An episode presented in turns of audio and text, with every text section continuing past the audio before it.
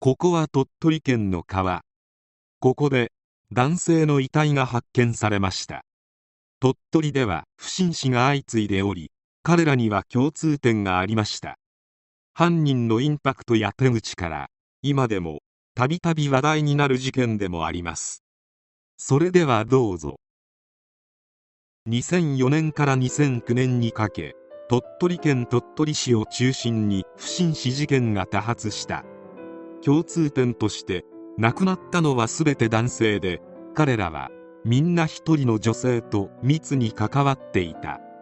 女性の名は上田美幸。数々の男を落とした平成の悪女の一人である。好みは人それぞれなのでとやかくは言えないが上田が何人もの男を落としたのは彼女の特殊能力に他ならない。上田は自分のことを気に入るであろう男を見抜く能力があった。当然といえば悪いが誰にでも持ってていたわけではない。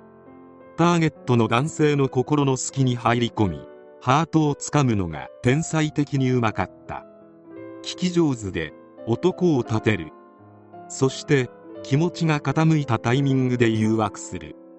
もっと一緒にいたいな50万くらいあれば一緒に暮らせるのにな。がんになった親の入院費が結構大変でこんなこと話せる人他にいなくて。など男性にラブレターを送ることもあり内容は〇〇くん今回はもうダメだと思ってた。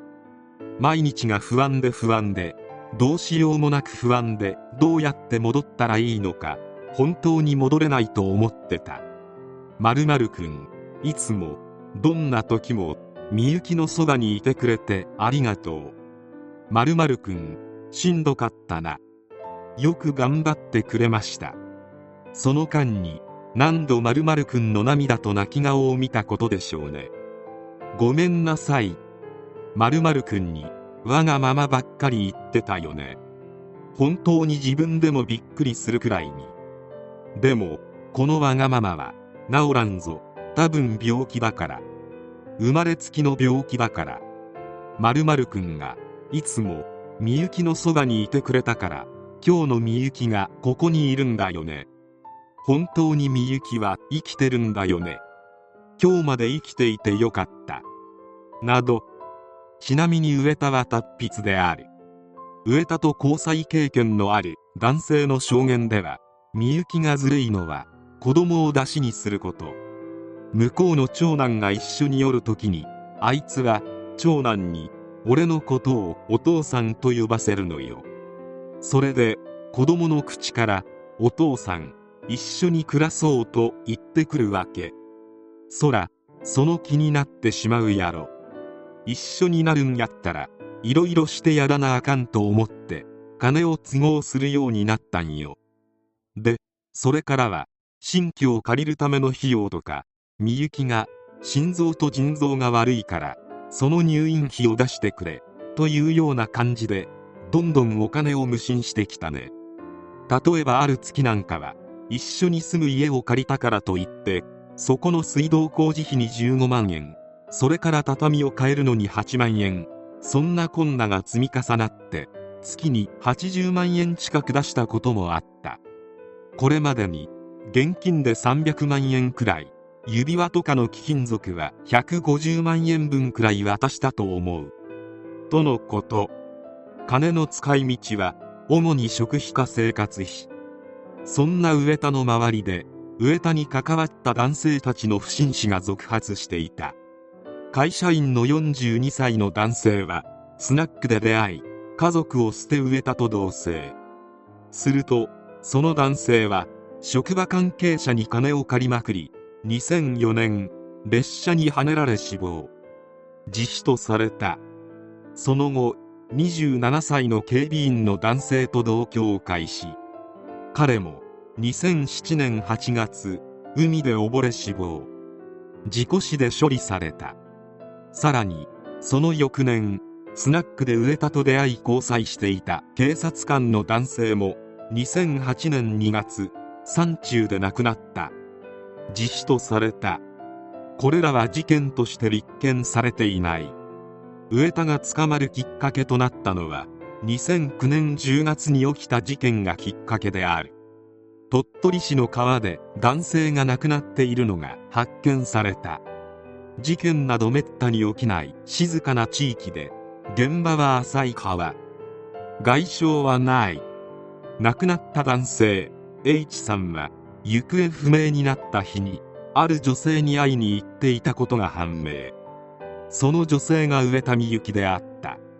亡くなった男性は小さな電気店を経営していた。その電気店に飲み仲間の友人がやってきて自分の彼女だと言って紹介した女性がいた。それが上田美幸である。事件の2ヶ月前のこと。上田は突然電気店を訪れテレビを買い替えたいと言って家電を27万円分も購入した。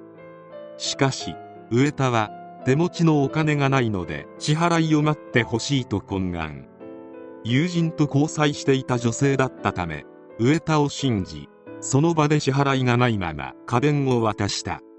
すると数日後またも上田が訪れた。支払いをしてくれるのかと思いきや今度は妹もテレビが欲しいから買いたいとのこと。そしてこの日は別の男性と一緒にやってきておりこの男もテレビを購入した。もちろん以前と同じようにつけで上田は妹の分も合わせて53万円ほど。上田が連れてきた男は70万円合わせて120万以上を店につけた。しかしいつになっても代金は支払われない。上田の家にまで行っても払ってくれない。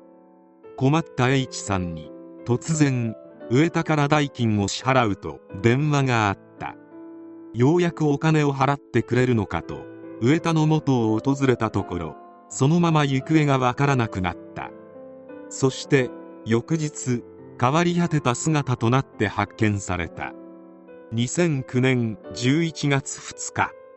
警察はひとまず取り込み詐欺の容疑で上田美幸及び同居していた男を逮捕。